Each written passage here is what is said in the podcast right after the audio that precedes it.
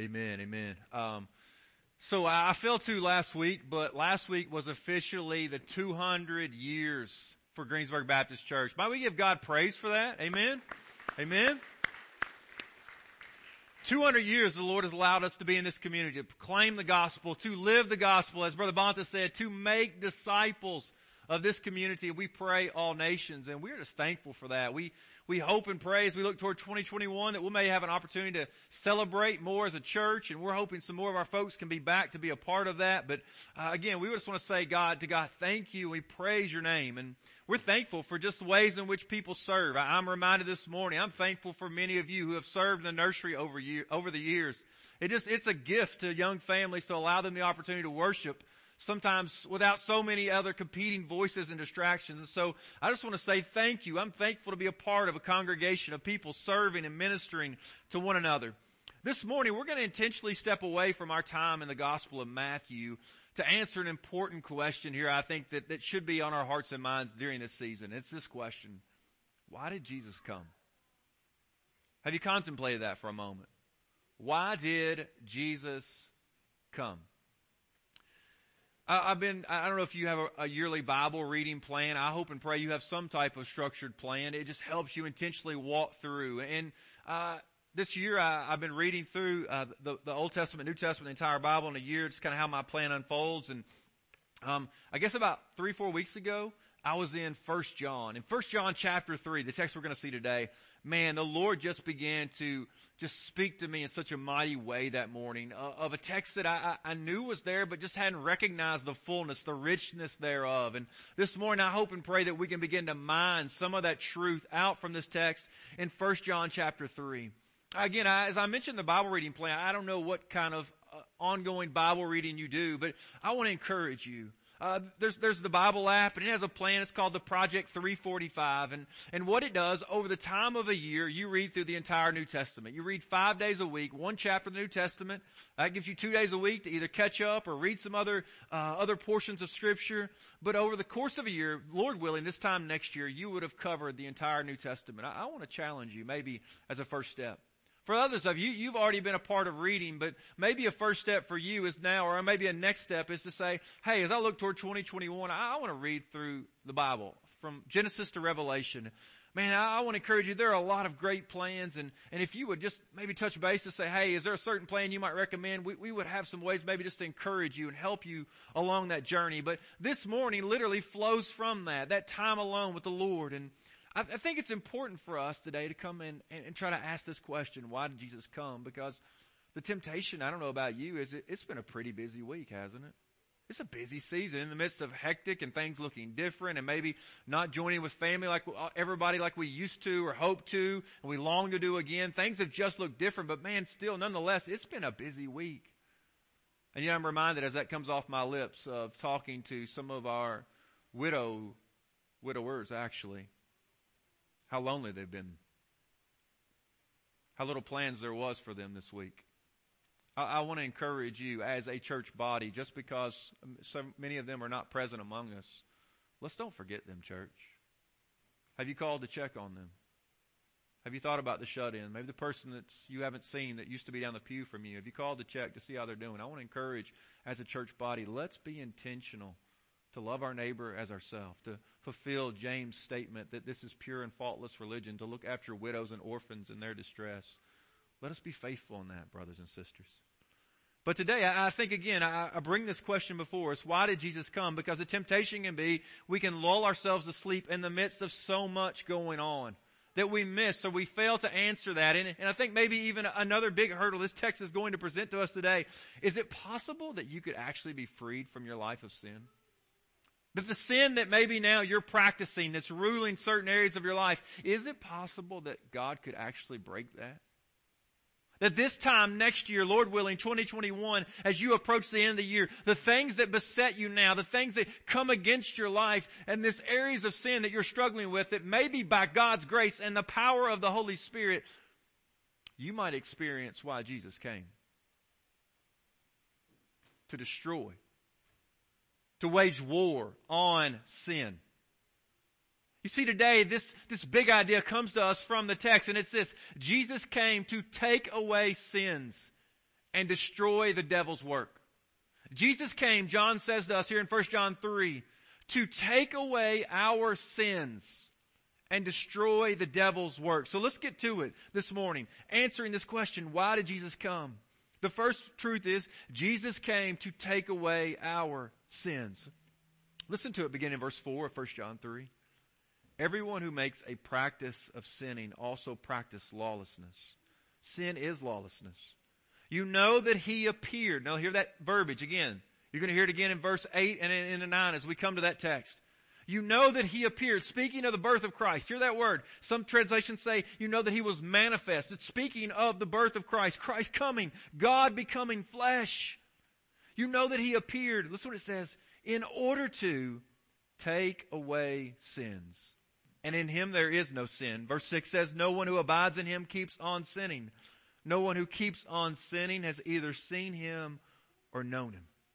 So that statement of verse 5 here in 1 John 3, you know that he appeared in order to take away sins, echoes of what we heard last week in Matthew chapter 1 as Brother Todd preached. And the angel Gabriel came to visit Joseph and you remember he begins to talk to Joseph and we hear this language in verse 20 and 21 of Matthew 1.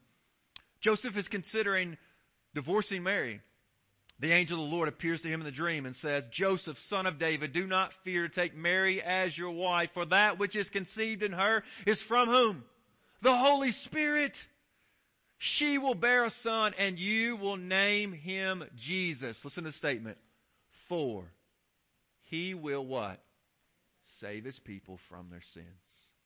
It's exactly what John is saying to us here in 1 John 3 verse 5 that Christ has come. The name Jesus indicates that He is the Savior. He has come to save us from our sins. But I think that brings some important questions to ask, maybe just quickly. One, do we really need saving? Two, what are we even being saved from? Three, is Jesus actually adequate to do such saving? So let's answer those questions quickly. First question, do we really need saving? You heard it in Hayden's testimony as his mom shared about repentance. And he said that sin does what, Hayden? Separates us from who? Separates us from God, doesn't it, buddy? Listen to the, the prophet Isaiah say those very words that you shared. Isaiah 59 verse 2. But your iniquities have made a separation between you and your God. They have hidden his face from you. Isaiah says that our sins separate us from God. That's why we need separate saving. We're separated from Him. Secondly, we must ask the question, well, what are we being saved from? Is it actually that bad? Listen to Paul as he writes to the church at Thessalonica, 2 Thessalonians 1, beginning verse 8. Speaking of Christ's return, it says that Christ will return in flaming fire, inflicting vengeance on those who do not know God and on those who do not obey the gospel of our Lord Jesus. They will suffer. Listen to this statement. What are we being saved from? Is the question we're asking here they will suffer the punishment of eternal destruction away from the presence of the Lord and from the glory of His might. Did you hear that? Listen to what, what, what, Paul says to them. He says that this suffering that Christ has come to rescue you from, he says he calls it suffering. He says it's punishment. He defines it as destruction and the terrifying words is it is eternal. And he says it's away from the presence of the Lord hear from the early 1800s preacher Charles Simeon speaking about the reason why Christ came and the terror of hell. And I quote, Can you conceive that such means would have been used for your recovery if the state into which sin had brought you was not beyond measure terrible? Had no misery awaited you or a misery only that was light and transient? Do you suppose that God would have had recourse to such a method of delivering you from it? The point is this, if hell was not so terrible, God would not have sent Christ for you. The point is this, if you could save yourself today, God would not have sent Christ for you. There's no way to save yourself, beloved. You're separated from God and it's going to be for eternity in a place of suffering and punishment and destruction away from the very presence of the Lord. But church, fear not, fear not, for there is one who is qualified. Return back with me, if you would, to verse 5 of 1 John 3. You know that he appeared in order to take away sins. As we ask this question, well, is, who's qualified to save us then? We're separated from God. It's going to be for eternity. Is there anyone able? Is Jesus able? And Listen to what John says. The reason why he can take away sins, notice that statement at the end. And in him there is no what, church? Sin. You see, Romans 6 and 23 says the wages of sin is what? Death. But there's a gift of God, isn't it? It's eternal life in Christ Jesus our Lord. The penalty of sin relates to the fact that our bad actions, desires, and thoughts make us guilty before God. And that brings God's rightful judgment, His anger, His wrath towards sin. Because guess what? All sin must be punished. And God is a faithful and righteous judge. He will punish our sin. But praise God that there is one who came who had no sin of his own. Therefore, church, listen to this. He can now die as your and my substitute. So how does he? Right? We're asking the question, why did Jesus come? Well, how does Jesus in fact save us from our sins? It's right there in verse 5. Look what he says. You know that he appeared in order to, right? So why did Christ come? That's the question we're after today. Listen to what John says to us, verse 5 of 1 John 3.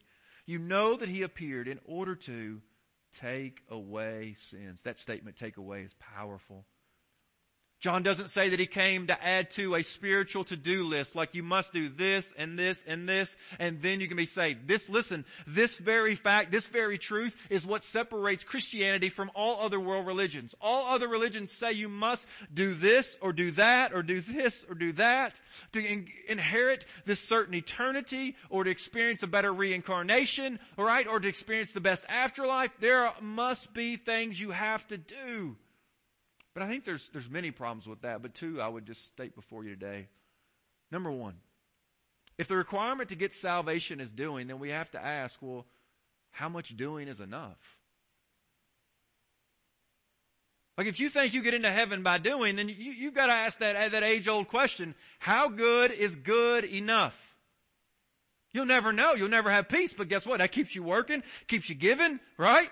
Keeps you doing, keeps you coming to church, keeps you doing all these things, right? Trying to be good enough. That's how somehow you get in. No, that's not what the Bible says. The Bible says God came to take away sins. He doesn't give you a to-do list. He does the work for you on your behalf.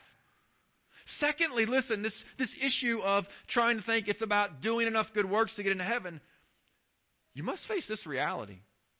Can all of your good works ever take away all your bad?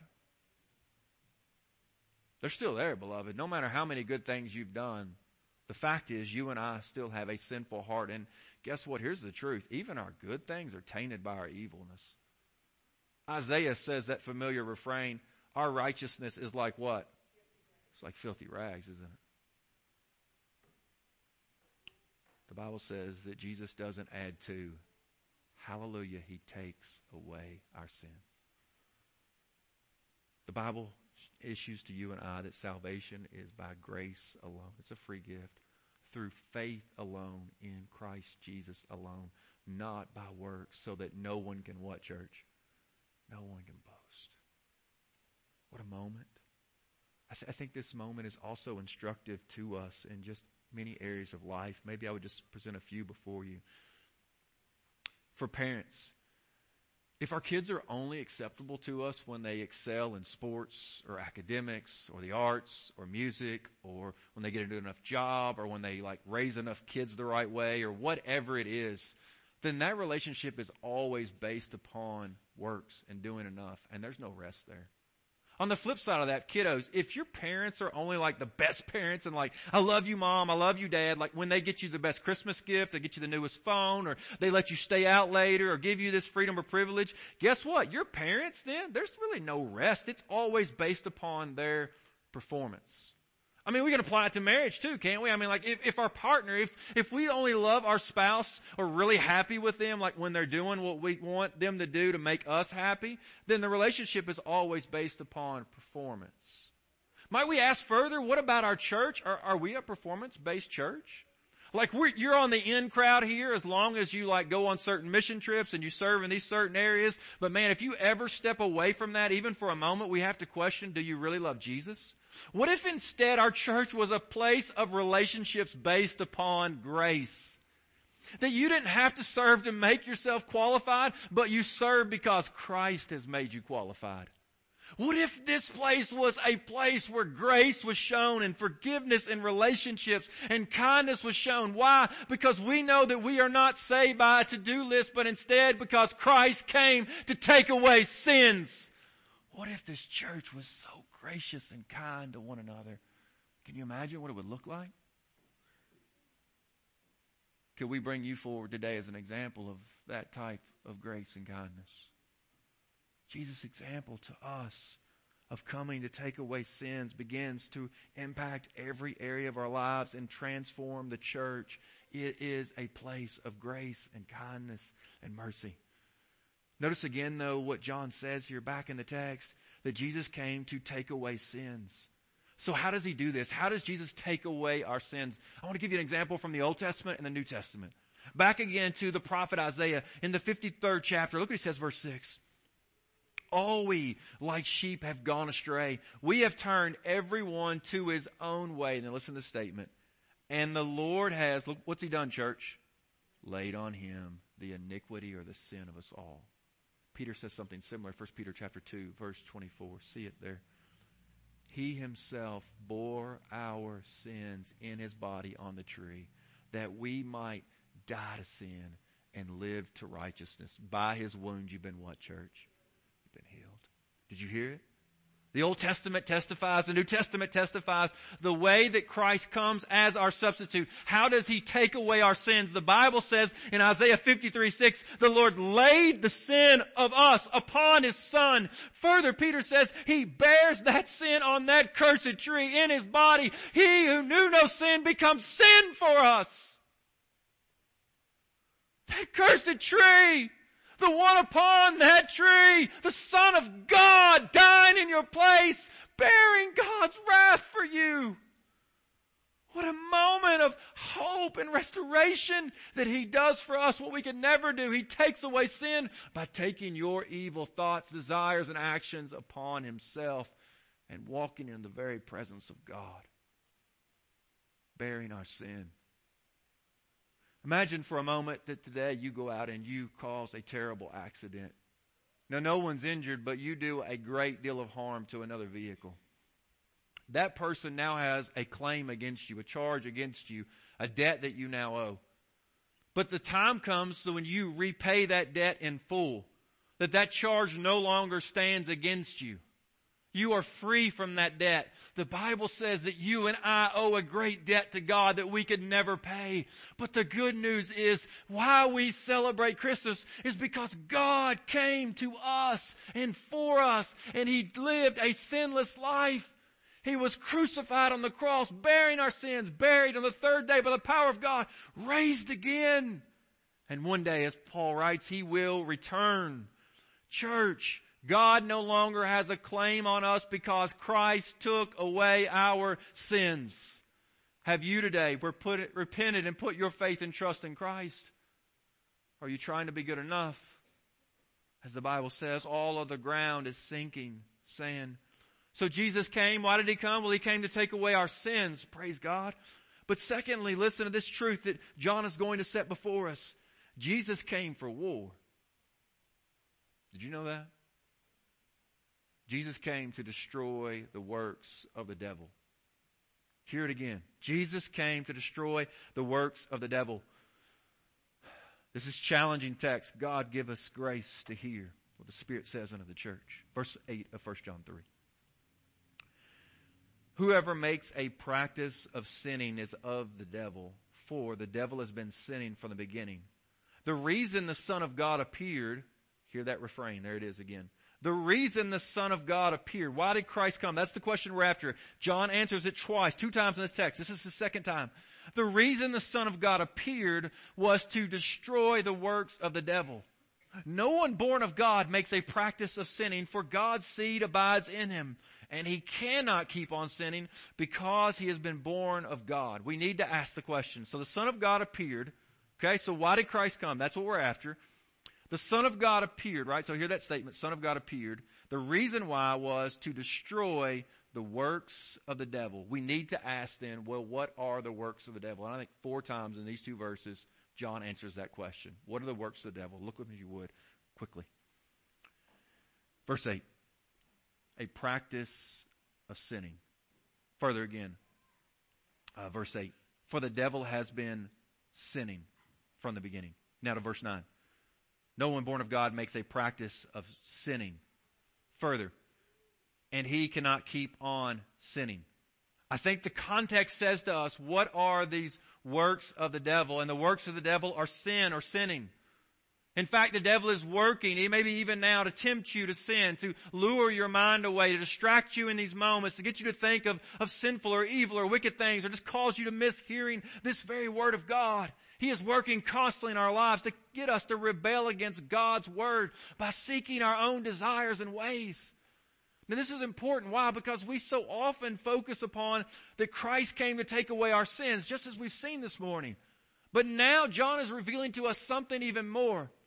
That Christ not only came to, to pay the penalty for sin, Christ came to break the power of sin in your life. Hear that again, church. He not only came to justify you, declare you innocent in God's presence, He came to sanctify you and make you holy. We must hear this from the Word of God. John is, is, saying that, listen, the reason the Son of God appeared was to destroy. You hear that word? That is saying that Christ came to make war. He is transforming us by the power of Christ. And, and we need to ask, well, how did he do it then? If he came, the Son of God appeared to destroy the works of the devil, then we need to ask, how did he do it? I think the text tells us two things. One is by his appearing, and second, through the new birth. First, he came and he destroyed the works of the devil by his appearing. And then second, I think it says to us, he, did, he does it through the new birth. Listen to this good hope from the gospel. Notice what he says here. Um, it's in verse 8. The reason the Son of God appeared was to destroy the works of the devil. Did you hear it? That statement. The Son of God appeared. Now, obviously we know that John is speaking here about something even more than just Jesus Christ coming and being born in a manger. He, he's speaking of the fact that Christ lived a sinless life. He was crucified, buried, and raised again from the dead. But there's something unique that the Son of God, His very appearance, His coming begins to destroy the works of the devil and He ultimately begins to put it to death there as He sacrificed on the cross. He's resurrected from the dead and we know His fulfillment comes as He returns. So there's, there's a lot happening in this statement. The Son of God appeared. The Son of God was manifest. But it's important for us to see as we celebrate Christmas, why did Christ come? He came to destroy the works of the devil and he did it by his very coming. Why? Because there's no other way. There's no other way. How else does he do it? I think secondly, he does it through the new birth. Look what he says here in verse 9. It's a powerful statement. No one, looks at the statement, born of God makes a practice of sinning. Now, before we go any further, I want to be really clear. John is not talking about a sinless perfection as believers. In fact, 1 John, the same book, 1 John chapter 1 verse 8 says, if anyone claims to be without sin, he is a what? A liar and the truth is not in him. He says we deceive ourselves if we claim to be without sin. John is not saying sinless perfection here. He is talking though about a holy way of life. And he's saying that listen, practicing sin, ongoing sinful lifestyle is contrary to the fact that we have been born again. He's warning the believer, listen, to go without any feeling or need of repentance is a dangerous thing. It is, should cause you to question, God, what is happening in my life? Why is there no desire to repent? This is a serious warning, this practice of sinning. It's dangerous. In fact, he's going to tell you in verse 10, that's how you know you're a child of God, a child of the devil. It's by the way you're living. It's your fruit. But again, back to that verse 9. No one born of God makes a practice of sinning. John makes clear this new birth has transformed our relationship with sin, our practice of sinning. He says we can't keep on sinning. Why? He says because we've been born of God. There's something transformational that's happening. Now listen, this isn't saying that you and I can't sin like, oh, we can't. No, we can, obviously we can clearly sin if we want to, right? And there's some depth even behind that question, but nonetheless, let's just take it at face value for a moment. So what is John saying then? Because again, we all know that, hey, listen, we can sin. In fact, we do sin. So, so what's John saying? I think he's saying to us, when we are born again, we experience new desires. Paul in 2 Corinthians 5 calls it a new creation. Jeremiah in chapter 24 of Jeremiah, he says that we've received a new heart. In Ezekiel 36, I think it's verse 26, he says we've received a new spirit. Something has happened when you come to Christ that transforms your relationship with sin. What is it? Look at the text It answers it for us. Look what it says. No one born of God makes a practice of sinning. For, here's the reason why God's seed abides in him. When a father imparts his seed to the child, there are certain things now about that child that are going to reflect the father. It may be the way they look, certain mannerisms, maybe even the way they talk, height, weight, right? Certain things about them that often are going to reflect that father. That's just the reality. John is saying to us, listen, God's seed has been imparted to you. And he's speaking ultimately of the Holy Spirit that's going to transform you. I, don't know if you saw recently, but Tiger Woods and his son Charlie, they played in a golf tournament and I only got to catch a few holes of it. And there's actually a, a montage now about two minutes long of Tiger and Charlie. And I'm just going to throw just a couple images really quickly here on the screen. It was absolutely amazing to watch Charlie in these moments standing there just like dad, hip on. The putter, bam, after the shot, right? Even watching their swing and the follow through. It was amazing what had happened. He had spent time watching his father, but reality is, that's just genetics, right? When you start just standing certain ways and doing certain things, there's just certain things. John is saying to us, beloved, I want you to know your spiritual DNA has transformed your relationship with sin. You've been born of God. That's why we cannot continue practicing sin. It's a powerful moment. Again, might we ask the question, well, where does this power come from to destroy the practice of sin in our lives? Well, hear it again. Listen to this statement. No one born of God makes a practice of sinning, for, he says, God's seed abides in him. And he cannot keep on sinning because he has been born of God the power to break the pattern of, and practice of sin in our lives comes from God in you. Did you hear that? It's not your strength. It is Christ in you. It's the power of the Holy Spirit. Church, you can rest today. It is not your strength or power to overcome sin. It is Christ in you who is the hope of glory, Paul says. Rest today. Cry out to your Father who knows how to give good gifts. Asking Him, God, I've been born of you. I know no one born of God makes a practice of sinning. God, transform my life. Cause me to reflect the glory of Christ. But maybe you're here today and you're just wondering, Blake, might I have some other practical steps? Just help me a little bit more along the way of how my relationship with sin. How do I, because Jesus came to destroy the works of the devil. How do I wage war against sin? How do you do this? Listen to this truth. Maybe five things I would just throw at you quickly today. First and foremost, abide in Christ. Blake, you just said that. Yeah, because listen, if you don't get that, nothing else matters. It's the power of Christ in you. It is as Paul said in Romans chapter 8 verse 13, if by the Spirit you put to death the deeds of the body, you will live. Notice what he said. It's by the Spirit that we put to death the sin in our lives. We must, beloved, abide in Christ. Secondly, spending time in His Word, abiding in the Word of God. It's been said, the Word keeps you from sinning or sinning will keep you from the Word. Hear that again. It's been said that the Word will keep you from sinning or sinning will keep you from the Word. Which one more reflects your life right now? I want to challenge you again to spend time committing daily to spend time in the Word of God, hiding God's Word in your heart as the psalmist says in Psalm 119, I have hidden your Word in my heart that I might not what, church? Sin against you. So I challenge you today, spend time in the Word of God. Third, again, as you wage war against the sin in your life, I want to challenge you to spend time with intentional prayer, with confession and repentance of sin. Beloved, I, I don't know how to re- relay it to you just to say that there is nothing like time alone, the presence of the Lord, allowing these scriptures to search you. I, I hope and pray today it's similar to what took place with me that morning in 1 John 3, and I began to read this. I began to look at my life and say, Lord, there's some sin there. Holy Spirit, the Spirit began to reveal certain areas of my life, attitudes toward people, or thoughts that I was holding in my mind, grudges or, or different things that were there. And those moments the Spirit reveals that, those are moments you begin to confess and repent. So church, if you want to wage war against sin, it is by the power of the Holy Spirit through the scriptures searching your life, spending that time in prayer. Fourth, fasting. Church, you are facing a spiritual enemy. It will not be overcome in your strength.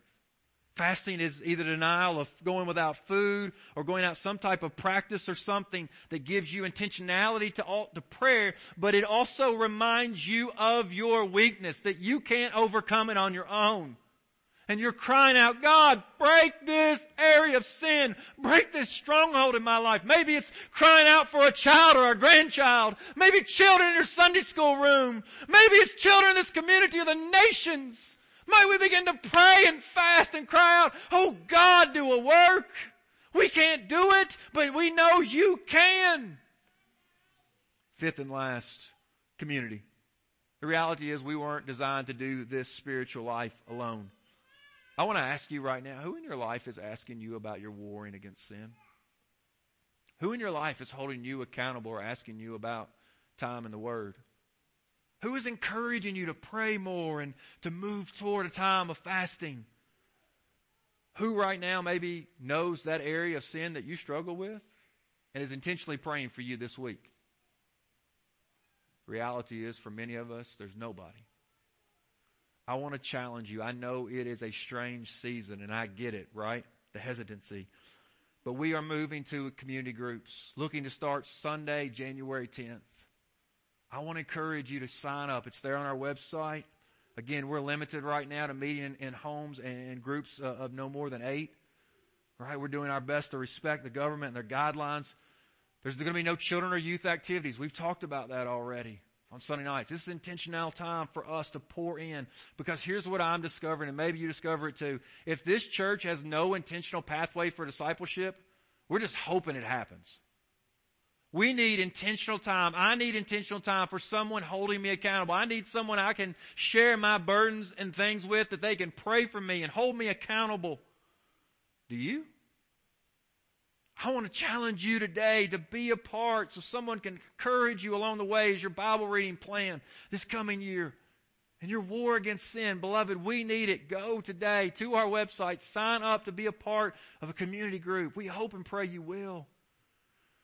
I want to close today with a final illustration that I read recently. I think it maybe reveals the first evidence of the grace of God being revealed in our lives. Imagine for a moment that you're in a filthy room. The room is absolutely nasty, but the reality is it's dark and you don't see it.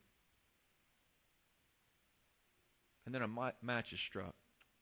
And you notice for a moment clothes everywhere drawers pulled out. Then I hand you a flashlight and you begin to search and you find the bed and the sheets are absolutely filthy. Then we hand you a halogen bulb and you begin to see dust all over the furniture and mold all over the baseboards.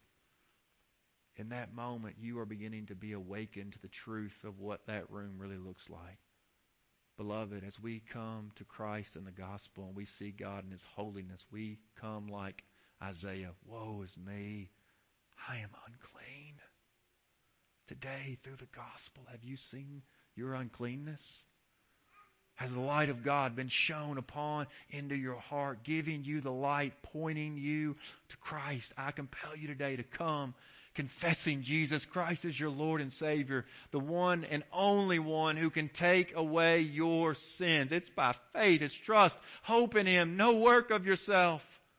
To the believer here today, I want to ask, have you become comfortable with a dirty room spiritually? Hear the word of God today. You have been born again. No one born again makes a practice of sinning. It's the power of God in you to break this practice. Today might you come and say, Oh God, I no longer want to live this way. I know that Jesus came not only to save me from the penalty of sin, but to break the very power of sin in my life. Might there be a believer this hour coming, crying out? Might I leave you with this last moment of grace? It's the words to the old familiar carol. God rest ye merry gentlemen. Let nothing you dismay. For Christ our Savior was born on Christmas Day to save us all from Satan's power when we had gone astray. Oh, tidings of what, church? Comfort and joy. Comfort and joy. Oh, tidings of comfort and joy. Church, be encouraged today. Your sin has been defeated for those in Christ and the power to break sin is not you, but Christ in you. Tidings to you of comfort and joy. Would you pray with me? Father, thank you that we can rest. Thank you for the good news of Jesus Christ coming to take away our sins and destroy the works of the devil. Oh God, this hour I pray for those who have not had their sins taken away that they would repent and believe upon Christ. And for the believers here, Lord, I pray today by the power of your Holy Spirit that you would break the practice of sin in our lives. God, we pray this in hopes only of your great love and mercy. Rescue us, God. We pray it in Jesus' name. Amen. This is Todd Young with Greensburg Baptist Church. Thank you for joining us today. If you've accepted Christ during today's podcast, we would love to hear from you and connect you with a home church in your area. Or if you have questions regarding a relationship with Christ, Brother Blake and I would love to speak with you. Please contact us at the church office at 270-932-4495 or connect with us through our website at greensburgbaptist.com.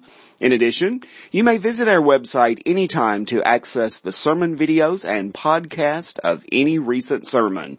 You may also subscribe to our podcast in the iTunes store. Have a great day today.